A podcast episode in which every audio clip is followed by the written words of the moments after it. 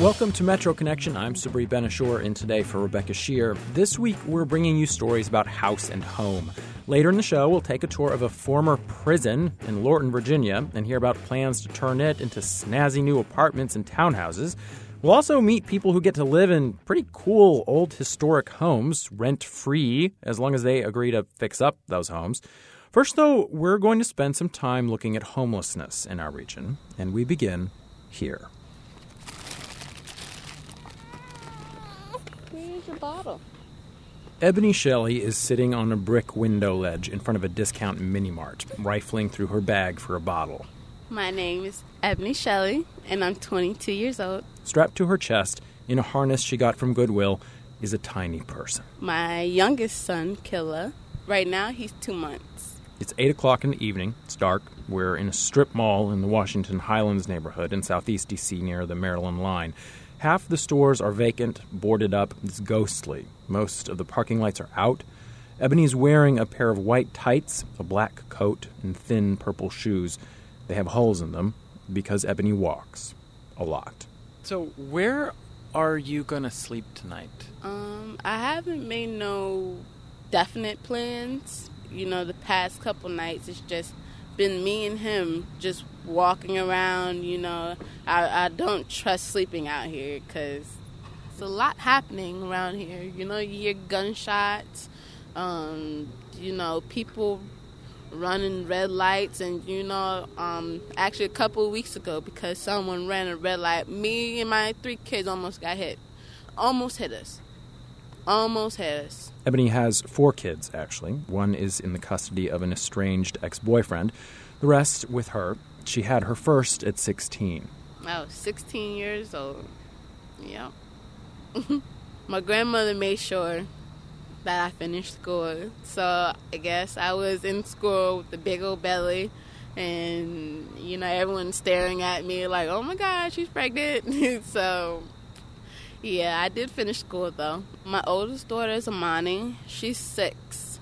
And my oldest son is one. His name is kyrie but at night amani and kyrie goes to her dad's house to you know get their rest and during the day he's at work so he'll drop my daughter off at school and then drop my son off and then we'll meet up at my grandparents Yes, Ebony has grandparents. They work during the day, and she spends the day at their place sometimes and visits with her kids for a few hours.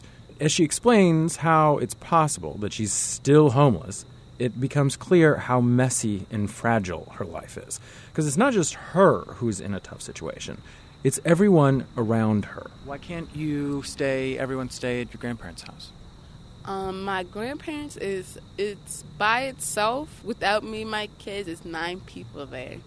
So um, you got people already in the living room. Um, my grandparents sleep downstairs. Um, it's just way way too crowded, and I love my grandparents to death, but they have a little problem there with bugs. So you know, bed bugs. I'm saying.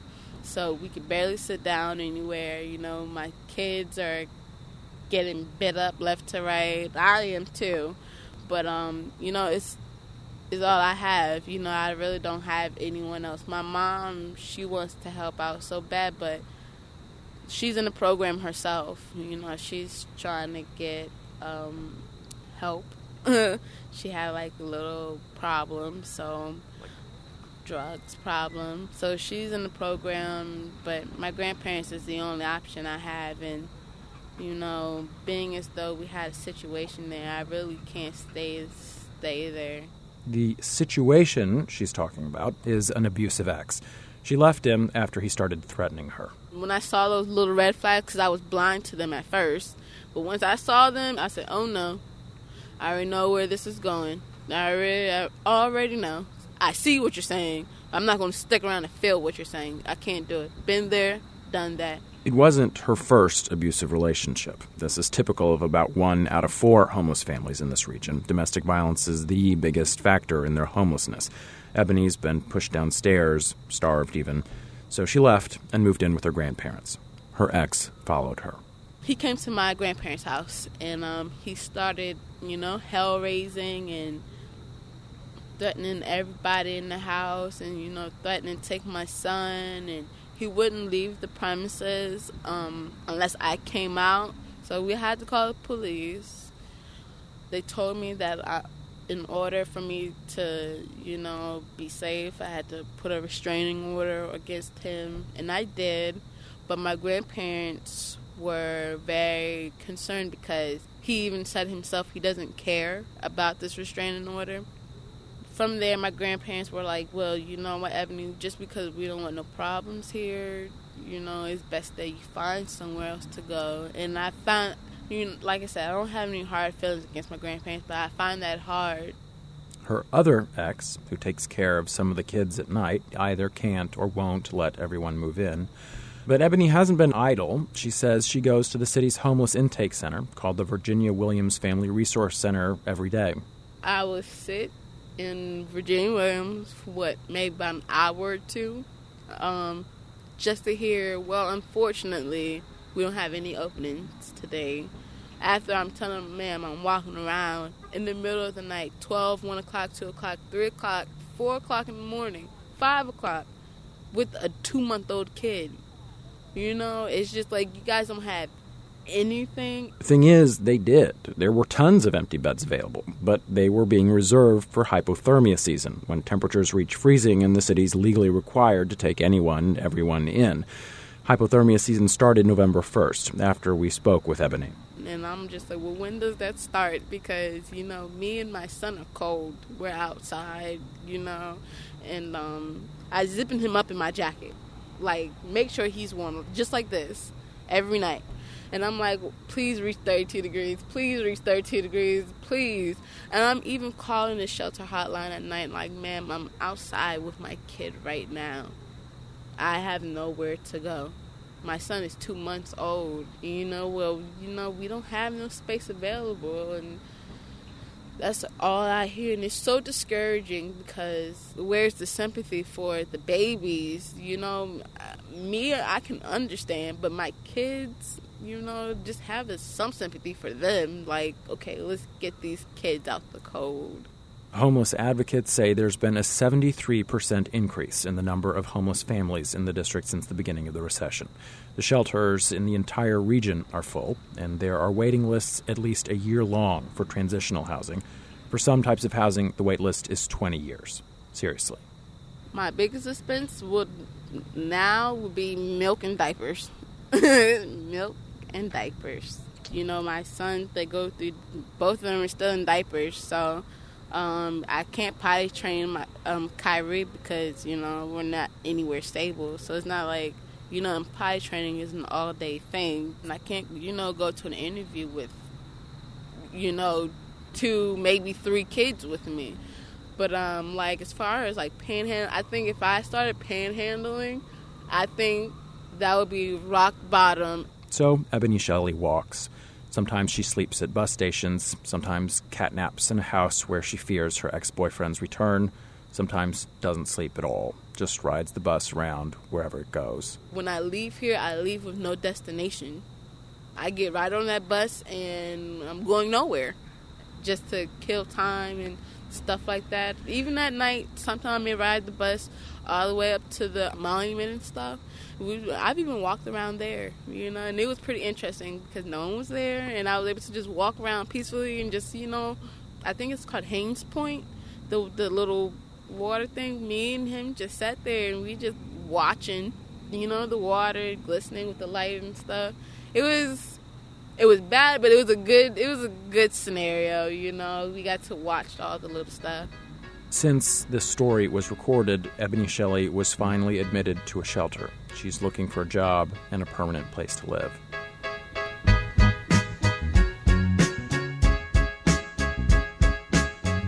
For more information and photos, you can visit our website, metroconnection.org.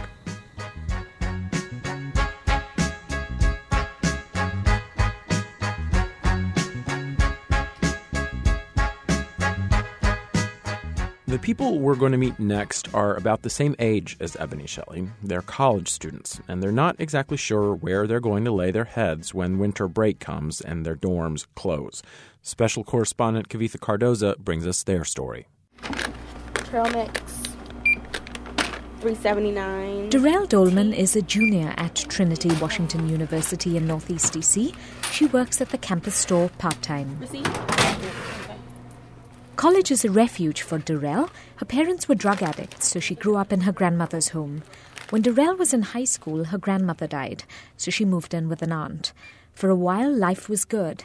She got a scholarship for college, and everyone kept saying they were proud of her.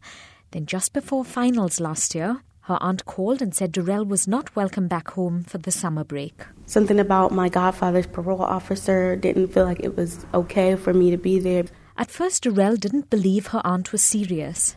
I couldn't fathom somebody who has been there for me that much telling me that I couldn't come back to their house. It was very heartbreaking. It hurt so bad because I didn't understand, like, what's wrong with me that nobody wants me around, basically. Darrell, who excelled in high school, began struggling to keep up with her college work. I kind of had a nervous breakdown. I was very depressed, and I was cutting myself, and I really didn't want to be here. Darrell's holidays aren't happy anymore. She now spends every vacation in a youth hostel, and she's learned to pare down her belongings to a minimum. It's easier. I don't have any knickknacks or anything like that. I don't have posters. I don't carry all that stuff with me because where am I going to put it at? Monica Gray is the Director of Programs at College Success Foundation, a DC nonprofit that works with Darrell and other low income students, many of whom are the first in their families to go to college. Gray says these students are often shocked to find they don't have a home to return to. In some cases, it's because the family has become homeless. In some cases, it's that another relative has moved into the home in some cases, it's that the families think, well, now that you're 18, you're, you're sort of on your own. There are instances where the family received some sort of government assistance when the student was under 18, but now that they're over 18, they don't get the same funding to support them. These students often have adult responsibilities. They may be contributing money to food and rent or caring for older relatives. Sometimes they're the only ones able to translate for family members who don't speak English. And so Gray says for these young people, choosing to go to college can be an extremely difficult choice. It's do I make a long term commitment to myself or do I address the short term challenges that my family is facing now? Do I become another income earner? She says the worst part is these students have had to overcome immense challenges to get to college in the first place. They feel like they're doing all the right things, they didn't take the path to prison or, you know, dropping out of high school or what have you, and then, you know, they're hit with this. Officially, there are approximately 33,000 students who are homeless in college. That's according to Barbara Duffield with the National Association for the Education of Homeless Children and Youth. But she says that's almost certainly an underestimate. Some students may not recognize their situation as homelessness because there's a stereotype that a homeless person is living on the street. I also think there's a lot of fear and shame. Duffield says a national hotline on education and homelessness was swamped with calls about college students, so much so it had to create a separate number for that subset of callers. There's been growing, growing inquiries, um, I think, because the problem is getting worse and because there's more awareness about the issue. Students who are being asked for documentation they can't provide. Oftentimes the questions will be, What do I do during the breaks? Some colleges are trying to provide supports for these homeless students, but Duffield says most aren't doing anything. And she says in some cases, a hostility towards students who are presenting themselves as homeless and overly aggressive efforts to require things of them that they cannot provide and, and frankly turn them away. 18 year old Raven Qualilbaum is one of those students trying to figure out where she'll stay for the winter break in just a few weeks. Several months ago, she moved from DC to Greensboro, North Carolina, to begin studies at Bennett College. She says she was thrilled to get admission. I always seen people who didn't go to college not do anything but getting a minimum wage job, and I didn't want to be that person. Raven grew up in the foster care system and is supposed to have a home in her foster mother's house until she's 21. But when she recently returned home for fall break, things were different. There were no sheets on her bed, her desk and computer were moved to the basement, and everyone ignored her. I thought it was going to be like everybody was going to be happy and excited to see me. Everybody said, "Hey, Raven, you know, how's college?" But everybody was acting like they didn't want me to be there. It hurts when she hears her friends talk about their homes and their families. it hurts a lot to see that I really don't have nobody sometimes. But I just try to hold on. That's all I got to do. David Johnson, whose name has been changed, thinks of college as his home. He's a sophomore at George Washington University in DC and worked hard for a full scholarship. I wanted to counteract the stereotypes that black men don't go to college. But last summer, David's father became increasingly upset with him for getting back in touch with his mother, a former drug addict. His father told him to leave, and David started sleeping on friends' couches. I just figured I would just keep doing that until school started again. Keeping up with schoolwork and worrying about his future led David to fall ill, and he was hospitalized briefly. Even now, thinking about having to take out loans to pay for housing over the winter break fills him with anxiety. It's like you're carrying something around at all times and you can't separate that from your other life in college. It really like tears at you emotionally. Bad dreams, cold sweats. You feel unstable. Yet, despite these challenges, David is determined to get his degree. I've seen my mother and father struggle all their lives because they didn't finish college, and I don't want that for myself. I need to work through the college system in order for there to be a better end. David longs for the safety and security of his dorm room year round.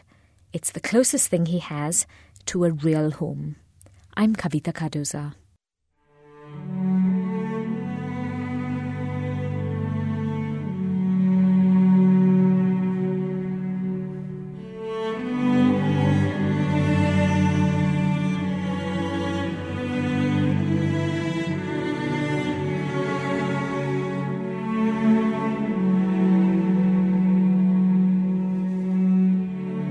Time for a quick break, but when we get back, the tale of a man who hunkered down in a tent as Superstorm Sandy swept up the coast. I spent Hurricane Sandy, and just what you see, and it was standing up because I didn't go in into Diakonia last Thursday.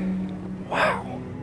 That and more in a minute on Metro Connection, here on WAMU 88.5. WAMU News coverage of labor and employment issues is made possible by your contributions and by Matthew Watson in memory of Marjorie Watson. And support for WAMU 885's coverage of the environment comes from the Wallace Genetic Foundation, dedicated to the promotion of farmland preservation, the reduction of environmental toxins, and the conservation of natural resources.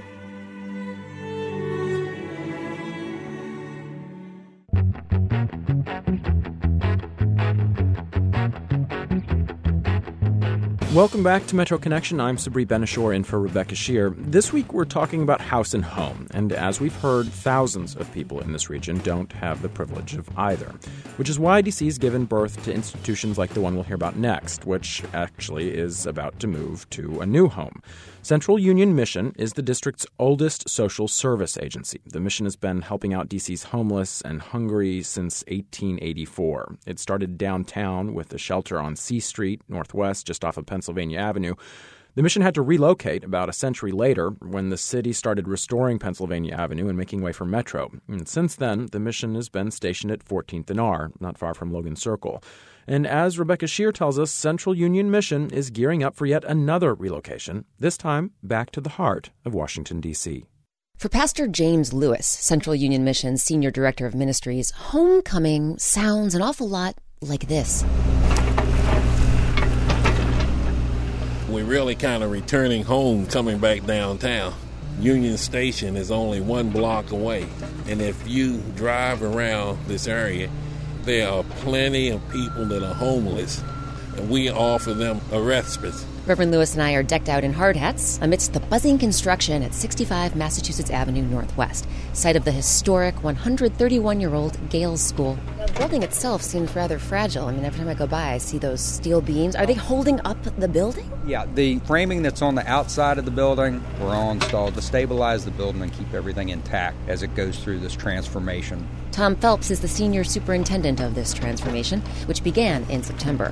Phelps says they hope to turn the decrepit old school, which is currently owned by the D.C. government, into a state of the art mission by July 2013. And one of the mission's current residents, James Higdon, it's almost like waiting for Christmas. Can hardly contain his excitement. To know that they're going to have all these additional services, they're going to be in an area that's more centrally located, it's just exciting to watch. I spoke with the 50 something fourth generation Washingtonian at Central Union Mission's present location over on 14th and R.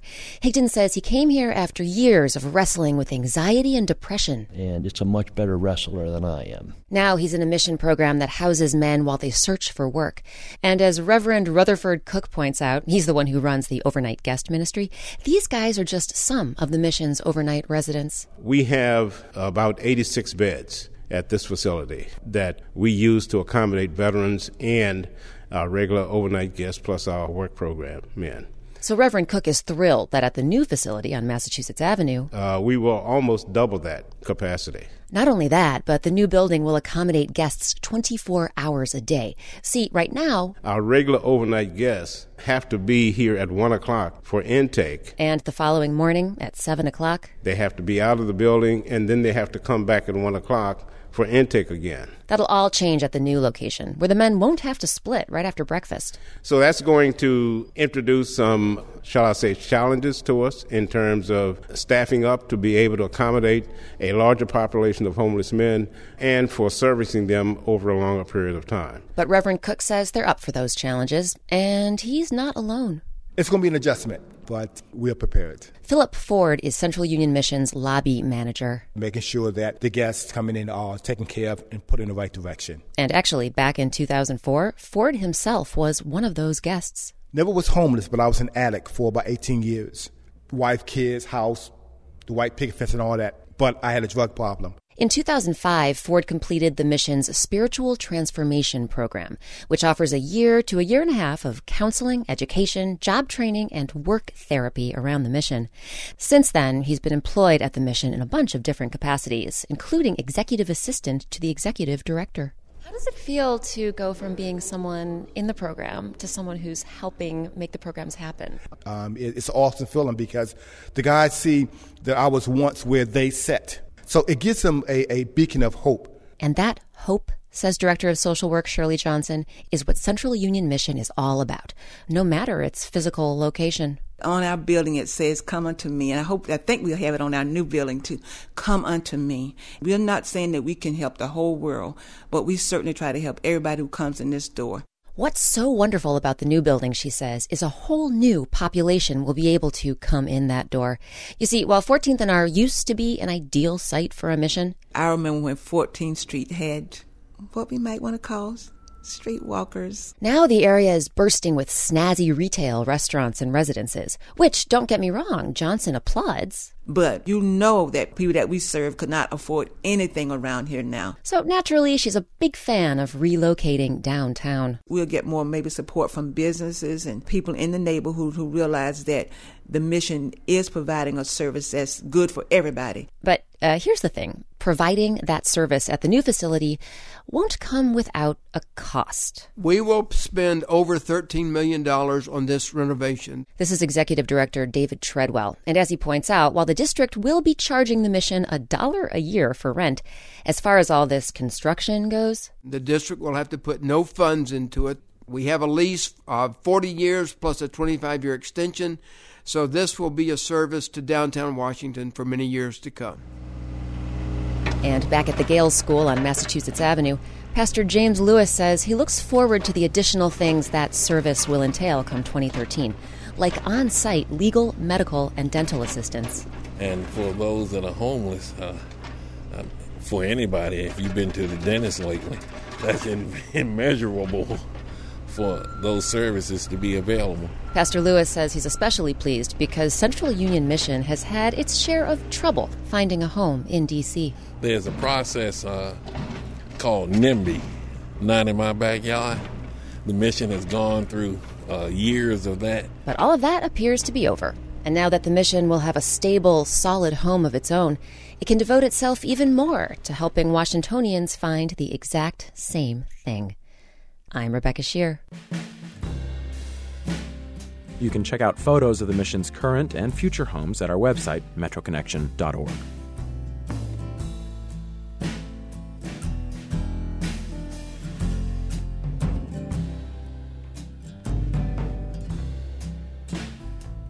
We're going to leave the district now and head out to the beach for our On the Coast segment. Which Bryan Russo brings us the latest from coastal Delaware and the eastern shore of Maryland. The region Bryan covers is packed with sunbathers every July and August, but for some of the people who live on the coast year round, life is anything but an endless summer. And as we'll hear, some of them are being forced to live in makeshift tents. I'm following a stranger named Kenny deep into the woods to the place he's called home for more than a year a red tent where he keeps everything he owns in the world. We're on a recovery mission to pick up his painting and drywall tools. Uh, without my tools, I can't work. Kenny's almost 61, or 60 and a half, as he likes to say, and he's moving through the thicket and the briars like a guy half his age. Kenny's a Vietnam vet and a painter by trade who's lived here on the Eastern Shore his entire life. He lost his job after the housing market crashed several years ago. It was a good job, somewhere in the $50,000 a year range. But since then, he's been living in the woods, up until about a week ago, when he literally left most of his possessions in this tent and he went to Diakonia, the local homeless shelter here in Worcester County. As we get close to the tent, he starts to walk faster. Something's wrong, and I quickly notice that the tent has fallen. So you don't think it blew down the storm? No. I spent storm in it. You spent Hurricane Sandy in this thing? Yes. I spent Hurricane Sandy in just what you see, and it was standing up because I didn't go into Diakonia last Thursday. Wow. How much? I mean, we just went around something that had a, a bunch of standing water. I mean, was there water all around you? Did this flood? Out there, yes. As you see those two other tents over there that you couldn't see until you Yeah. get here, uh, somebody cut this down. Kenny starts rummaging through the tent to see if anything's been taken. Kenny's visibly upset. The home that made it through Hurricane Sandy has since been slashed to threads by vandals. You know, and I, I pretty well know the kids that done it. They're young boys and stuff. Uh, uh, I'd like to put them in the place for a little while. Uh, uh, Mom and Dad put them out for a month, make them live without any money on their hands. They learn to leave. I, I didn't bother nobody. Uh, it's, it, if something happens, at least I could have come back to it. Kenny pulls a tarp over the entire tent. He grabs a few things, including his painting and drywall tools, he's carried them from campsite to campsite for the past few years. And then we abandon the tent and take the long walk back to the car. We leave a different way, though, walking out of the woods and into a clearing. It's a youth soccer field. As we walk, I ask him how much time a homeless person spends trying to better their situation, and how much of their time is spent just purely trying to survive. You're always trying to live, uh, get washed up, um, catch a shower, catch some food. And when you weren't busy doing that, well, uh, uh, while you were doing that part of it, you also uh, hustled for a job, uh, panhandled, uh, whatever you could do. And there's a lot of restaurants around here that throw away more good food than us boys could afford to buy. We knew what time they throwed out the chicken at Phillips's and this, that, and the other, and they throwed it out in plastic bags. We grab it and eat it. I guess if you think of it that way, I mean, I've worked in restaurants before. I know that how much food is thrown away. I mean, was that a, big part of your diet? Yes. How many people do you think are on the brink of being where you just were in this area? a lot more than really realizes it. Uh, I ask everybody out there that hears this statement: if you lose your job, how much savings have you got to get you through? That's pay your mortgage, pay your car payment, pay your rent, whatever. Uh, if you ain't got a couple, if it's just a couple of thousand dollars, you're within 90 days of being homeless. Our numbers have quadrupled. That's Claudia Nagel. She's the executive director of Diakonia, the lone homeless shelter here in Worcester County. The waiting list for a bed is several months long. She says it was almost pure luck that Kenny got a bed last week. And their food pantry is now so vitally important to this tourist region with a fragile seasonal economy that they've seen folks who used to donate a substantial amount of food now standing in line in need of a meal. It is really quite startling when you see the, the numbers of, of people that, that we're looking at. Last week, we distributed over 600 bags of food to individuals and families. And the numbers just get more alarming from there. Worcester County is considered one of the more wealthy counties in the state. But if you look at the number of retirees who relocate here, you'll quickly see that the wealthy statistic is not based on wage, it's based on reported income, meaning that much of the wealth is brought to the coast and not necessarily made here. 85% of the properties in Ocean City are not owned by people who live here year round. And the unemployment rates usually skyrocket into the double digits in the off season, regardless of the state of the economy, due to the amount of tourist workers who are left without a job when the summer ends and the businesses close for the winter. Last winter, unemployment reached 14% in Worcester County.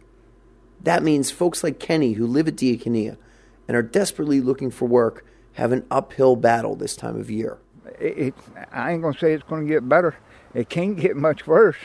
And so Kenny carries on, with his belongings stuffed in a tent deep in the woods and his tools slung over his back, as he continues to live like a painter, just waiting on the next job. In Ocean City, I'm Bryan Russo.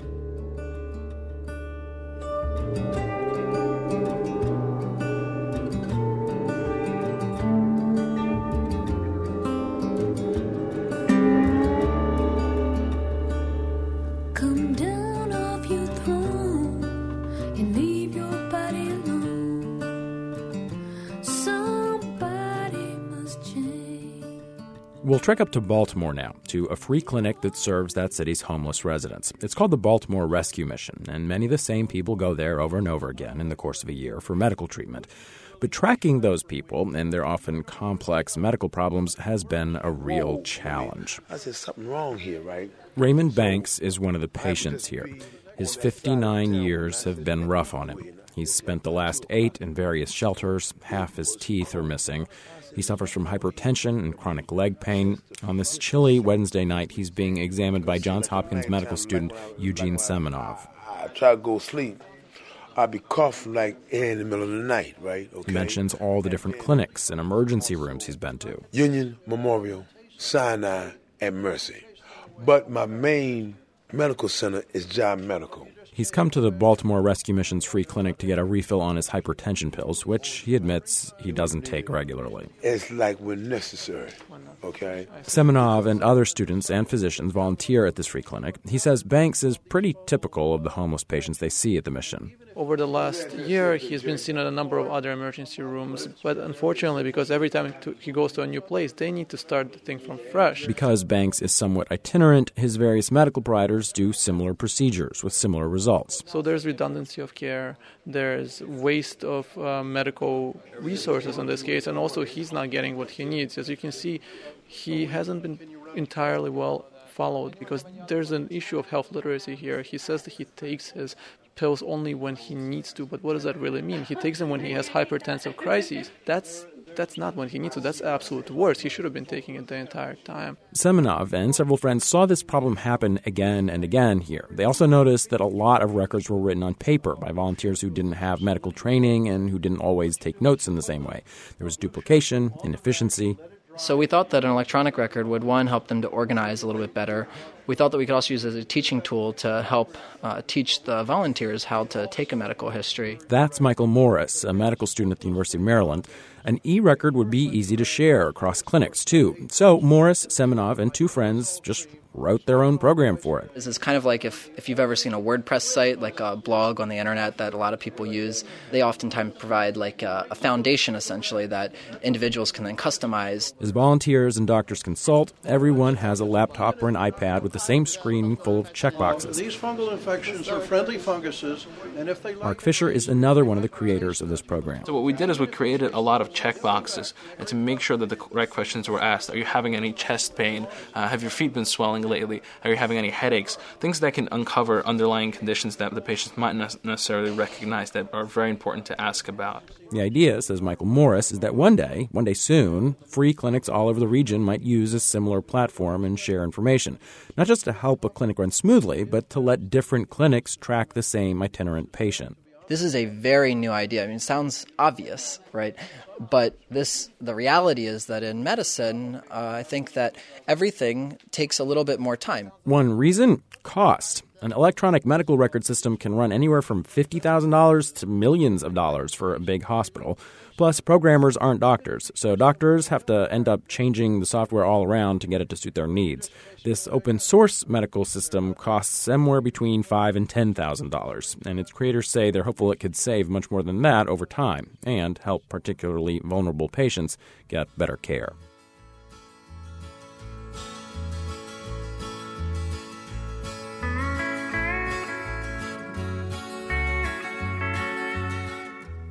After the break, the ultimate house sitting gig. If you look at a house just as, as an investment, then I mean you're just looking at money. Whereas this is uh, you're looking at it as a place to live, to enjoy, to retire, and uh, it's also a service to our, our fellow citizens. It's coming your way on Metro Connection on WAMU 88.5.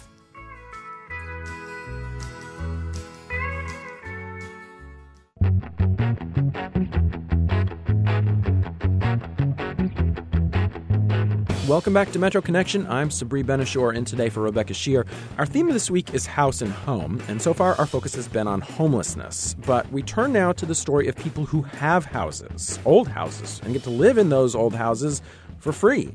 It's not free, but it's it's well worth it. It's a labor of love. Okay, well, so not exactly free. That's Myron Horst, who lives with his family in a 19th century farmhouse in the Monocacy Natural Resource Management area in Frederick County. The deal is this he fixes up the old house, and the state of Maryland gives him a lifetime lease of $0 a month through its resident curatorship program. Does this sound like a crazy good deal? Well, Horst obviously thinks so, but so does the state. It's a way to restore these historic properties without spending precious taxpayer dollars. Now, 30 years after the program started, it's proven so successful that states up and down the East Coast are copying it, including neighboring Virginia. Jacob Fenston has the story. Children were here yesterday. Well, they hadn't even latched the screen. They're good grief. Agnes Bartlett always dreamed of living in an old house. I guess for most of my adult life, I've wanted an 18th century house. In the early 1980s, she and her husband were scouring the state of Maryland looking for the perfect old house.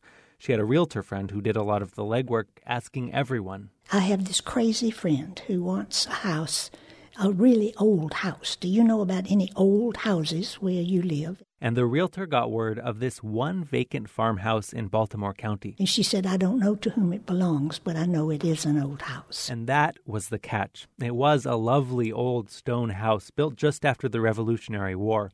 But the owner turned out to be the state of Maryland. The house was located in a small sliver of Gunpowder Falls State Park. But the Bartletts were undeterred. They went to the Department of Natural Resources and said, Hey, nobody's living in this house. It's falling apart. Why don't you let us move in and we'll fix it up? They said to us, uh, if you want to take care of that house and you want to spend your money t- to do that, you get your attorney to work with the state's attorney, and uh, we'll, we'll go from there. Now, 30 years later, the Bartletts have restored the house beautifully. It looks like a museum.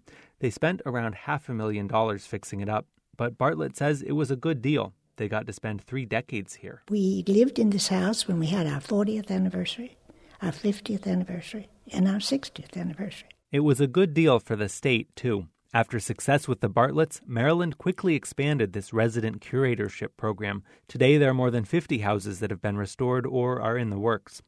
Emily Burrows with the Department of Natural Resources says the state owns lots and lots of land. Wildlife management areas, state parks, state forests, natural resource management areas.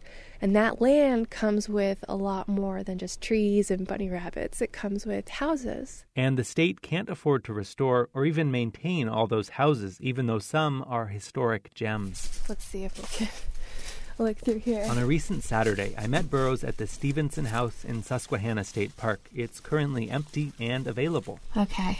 Um, so what we're looking at now would have originally been um, maybe the first parlor. We're peering in the front window. There's supposed to be an open house, but The reason we're standing outside right now and not inside is because since we've had wet weather, we've had some mold, and it's not safe right now for us to go in the house. those sorts of hazards aside, restoring an old house is a lot of fun, at least according to Myron Horst. I used to be a carpenter, and I I did work for people, and then when we were done, you know, I never saw it again. It was just a job. But this is different. In 2006, Horst and his wife and six kids moved to this farm just west of Sugarloaf Mountain in Frederick County. They had a lot of work to do to make the place habitable. The kids pitched in. Kara, who's 17, helped restore the oldest part of the house, an 1850s log cabin. Here in our room, I helped pull rocks out between the logs that was in there. Um, there were flat stones in between the logs, and then it was plastered over. Because the Horsts don't own the house, it will eventually go back to the state. They can't pass it on to their kids. But that doesn't bother Myron Horst, even though they've put about $150,000 of work into the place. If you look at a house just as, as an investment, then, I mean, you're just looking at money. Whereas this is, uh, you're looking at it as a place to live, to enjoy, to retire. And uh, it's also a service to our, our fellow citizens. So this is this would be the grand living room. Back in So- Baltimore County, Agnes Bartlett is showing me around the house she and her husband lived in for almost 30 years.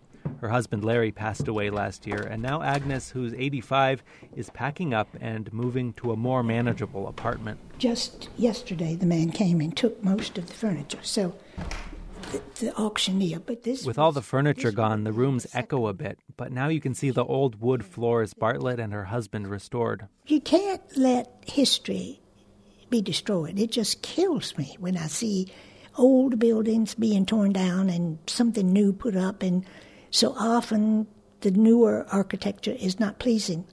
I, just like old things, and of course, I'm in that category myself at this point. Bartlett says she's proud she was able to help save this old house for future generations to enjoy.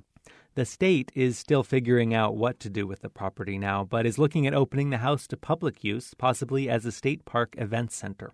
I'm Jacob Fenston.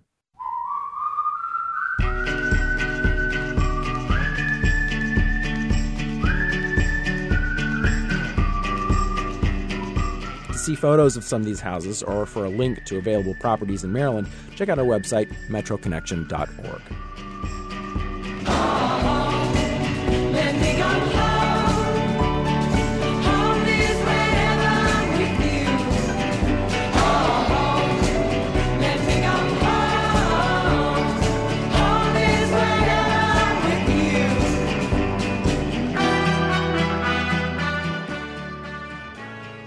We're going to end today's show with a home tour. It's like not your regular home tour, though. It's of a former prison that was once home to thousands of inmates. It's the Lorton Correctional Complex in Lorton, Virginia. And as Lauren Landau reports, this sprawling facility is about to get a major makeover. Chris Caperton is giving me a tour of the grounds that once housed Lorton Prison. Maybe we'll walk in this building and then one of the dormitories next door. Caperton is with the Fairfax County Department of Planning and is heading up a project to give the property new life. My responsibility is to specifically work with the redevelopment of the former Lorton Prison property. The project is called the Laurel Hill Adaptive Reuse Plan. Old dormitories will be converted into apartments, the former dining hall will be used for retail purposes, and four of the maximum security cell blocks will be transformed into offices and a yoga studio. Caperton says he would like to start construction within a year. We're going to have a vibrant community of people living here, people shopping here, and businesses as well. The prison is on the National Register of Historic Places, so when Fairfax County bought it from the federal government in 2001, the deal came with the expectation that most of the 2,500 acre campus would be maintained as park and open space, and the buildings would remain intact. Caperton says the property is historic not only because of the building's architecture, but because of the activities that went on there. In 1908, Teddy Roosevelt appointed a penal commission to look at the prison conditions in Washington, D.C., and out of that commission came a recommendation for uh, a new prison and actually a new way to run prisons. Lorton took an active role in the new methodology, which greatly impacted prison life. Inmates had access to fresh air, lived together in a dormitory, and could learn a trade like plumbing or carpentry.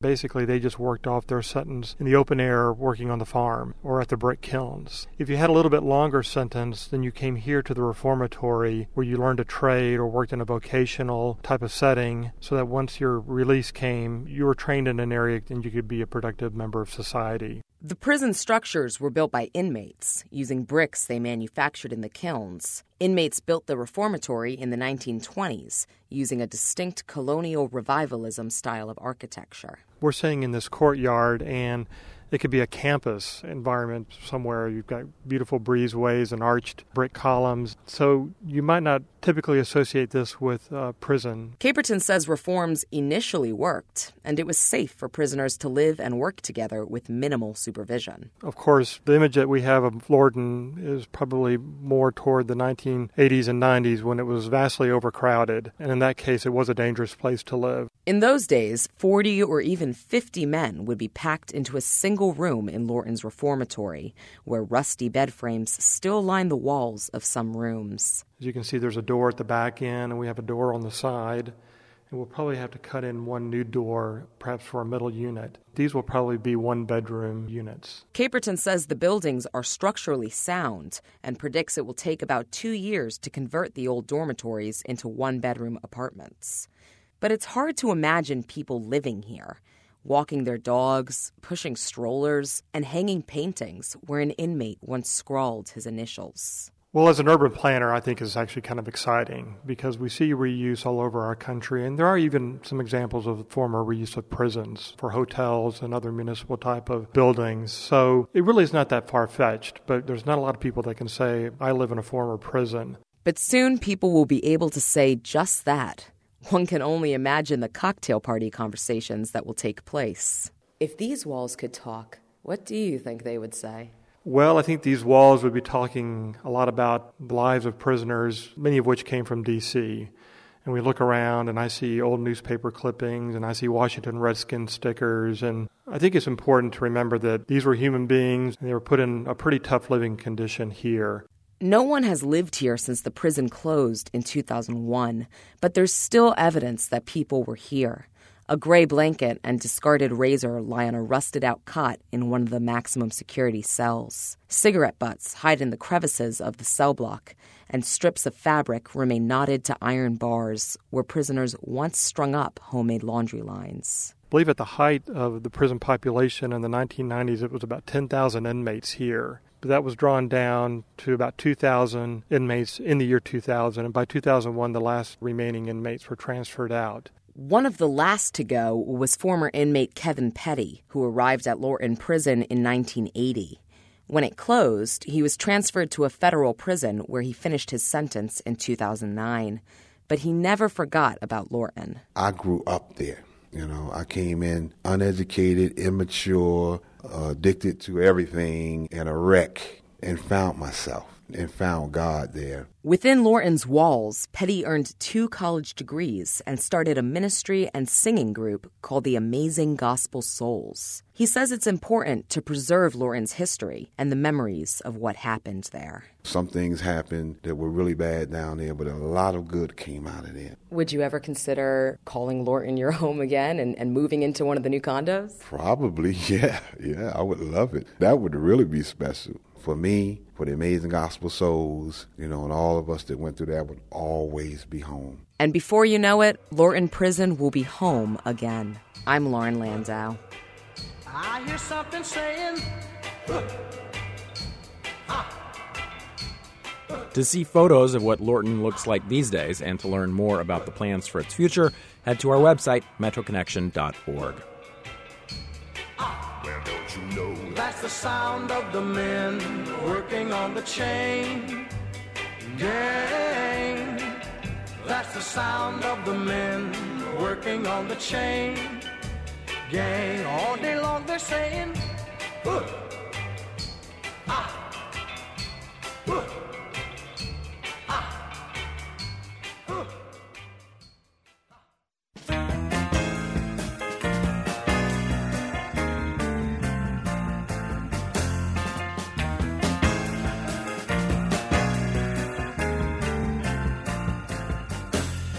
And that's Metro Connection for this week. We heard from WAMU's Kavitha Cardoza, Jacob Fenston, Bryan Russo, Rebecca Sheir, and Lauren Landau. WAMU's managing editor of news is Memo Lyons. Metro Connection's managing producer is Tara Boyle. Lauren Landau is our editorial assistant. And we say a heartfelt thank you and au revoir today to our amazing intern, Rafaela Benin, as she heads on to other adventures in public radio. Thanks, as always, to the WAMU engineering and digital media teams for their help with production and the Metro Connection website. Our theme song, Every Little Bit Hurts, and our door to door theme, No Girl, are from the album Title Tracks by John Davis and used with permission of the Ernest Jennings Record Company.